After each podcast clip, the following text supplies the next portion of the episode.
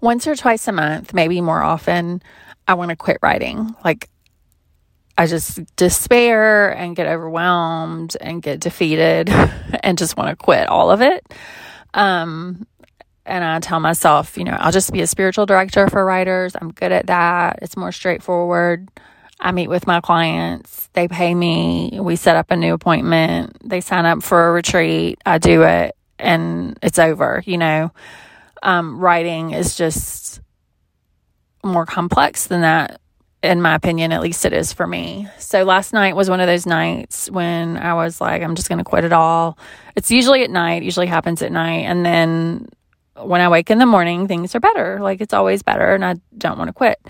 Um, but one thing I do when I have that um, kind of despairing over the writing life thing is pull out several books that um, I love and read a bit from each of them that kind of remind me why I love to read and write and make art and engage with good art. Um, so I did that this morning, and some of the books I pulled out are um, C.E. Morgan's All the Living, which is one of my favorite novels that I've read probably a dozen times.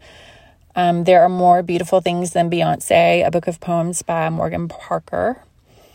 Um, Gregory Orr's concerning the book that is the body of the beloved. Rowan Williams being Christian. Several short sentences about writing by Verlyn Klinkenborg and Herself by Madeleine L'Engle, which is pretty much like just a bunch of quotes from other things she's written, I think. So I'm going to share just a few things or one thing from each of these books. Um, I love Morgan Parker's poem Heaven Be a Xanax. And um, a couple of the lines that I really like are um, where she writes, When I get to heaven, I'm going to wear my good bra. So no one can stay mad at me. I won't have any feelings to hurt, just cheeseburgers on cheeseburgers on deep colored slumber. I love that. Um, Gregory Orr's concerning the book that is The Body of the Beloved. I have several dog eared pages. Um, I haven't read the whole thing again in a couple years. I should probably reread the whole thing. Um, but one of my dog eared pages is page 32, and the top kind of stanza on that page Orr writes, If death, then grief, right? Well, yes, but also relief release and love that goes past death, that keeps the connection so many think death severs. And um, I love that. Like, I feel like I could sit with that stanza for like an hour. Um, I hadn't read any, I don't think much of this book since my dad died last year. And, um, you know, thinking about death and what remains after death has been something I've thought about a lot since my dad died. And um, now that, like, reading that, just one stanza on that one page makes me want to revisit this whole book and reread the whole thing. Um, so I'm a Christian and I write about faith, although it's not as obvious sometimes. Um, I really like Rowan Williams he uh, was the Archbishop of Canterbury from 2002 to 2012. So he's Anglican, and um, I love this book. Being Christian, it's just pretty straightforward and simple. And one section or chapter is about prayer. And this is what he says about prayer. Very near the heart of Christian prayer is getting over the idea that God is somewhere a very, very long way off, so that we have to shout very loudly to be heard.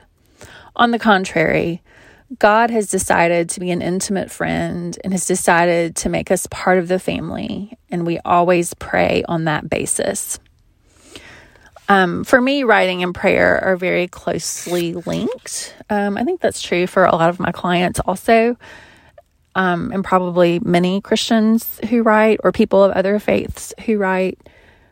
Um, also, that's not a direct quote. I, I don't use pronouns, the he, him, whatever, for God because I think God is male and female. So I did adjust that quote a little bit to take out the he's and hims. I do use those pronouns for Jesus, but not for God. Anyway, sad note. Um, so prayer and writing are closely linked for me, and I sometimes can't tell when one starts and the other begins. So, you know, reading good words about prayer always helps me um, kind of get my grip with my writing life. So, also, several short sentences about writing by Verlyn Klinkenborg is one of my favorite books about writing. And I'm just going to read part of the first page, maybe the whole first page if I can get away with it. Um, I mean, I don't think anyone will turn me in. Or, I mean, you might, I guess, and then I can deal with it at that point. So, here's the first page. Here, in short, is what I want to tell you. Know what each sentence says, what it doesn't say, and what it implies. Of these, the hardest is knowing what each sentence actually says. At first, it will help to make short sentences, short enough to feel the variations in length. Leave space between them for the things that words can't really say. Pay attention to rhythm, first and last. Imagine it this way one by one, each sentence takes the stage.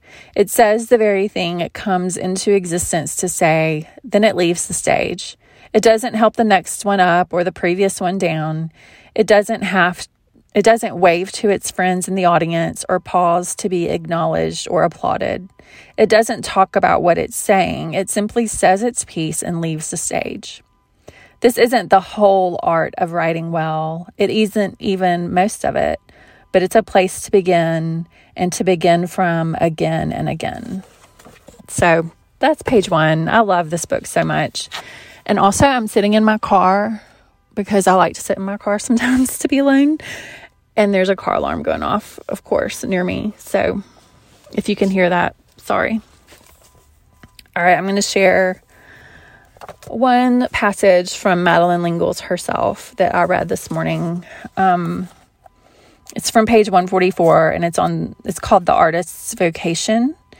And again, you know, this is coming from like a Christian kind of perspective, but if you're not a Christian, I think you might appreciate this anyway, and you can probably think about how it is true for you also just from kind of a different take or whatever. The artist's vocation. Thy kingdom come. That is what co creation with our Maker is all about the coming of the kingdom our calling, our vocation, and all we do and are and try to do is to help in the furthering of the coming of the kingdom, a kingdom we do not know and cannot completely understand. We are given enough foretastes of the kingdom to have a reasonable expectation. Being a loved and loving part of the body, praying together, singing together, forgiving and accepting forgiveness, eating together the good fruits of the earth, holding hands around the table as these fruits are blessed, in spontaneous joy and love. All these are foretastes. So that's what I did to make me feel better about um, where I am right now with writing and just feeling overwhelmed sometimes and feeling like sometimes it would just be easier to quit all of it. but I can't quit. I don't want to quit. I would not be well um, mentally or physically or spiritually if I quit writing. So I'm going to keep going and I'm going to keep reading the things I need to read that will help me keep going. Also, and one good thing about recording with my iPhone is I can just add on more if I quit and then remember something else I want to add. So I wanted to read a short um, excerpt from All the Living by C.E. Morgan. I just like, I feel like I can open this book to any page and read a few sentences or a paragraph and just be filled with good things, you know? So this is um, all the living starting at the bottom of page 122 and kind of into 123, the top paragraph there. The week passed, and Aloma grew so wearied from waiting. She felt no relief at all when the first black cloud engulfed the northwestern horizon. She did not even notice it at first, standing as she was over the stove, her back to the world and her head down. She did not feel the air change, abrading against itself, and did not know the winds rose up in a quarrel with the stillness. She started only when she heard Orren's voice behind her. He appeared suddenly, balanced on the threshold, gripping the old wood and leaning back, silhouetted by the bright blue stormless sky. So I just love her writing so much. And um that one sentence, she did not feel the air change abrading against itself and did not know the winds rose up in a quarrel with the stillness. I just love that. I mean, it's poetry, pretty much, right? Um, so now I'm done.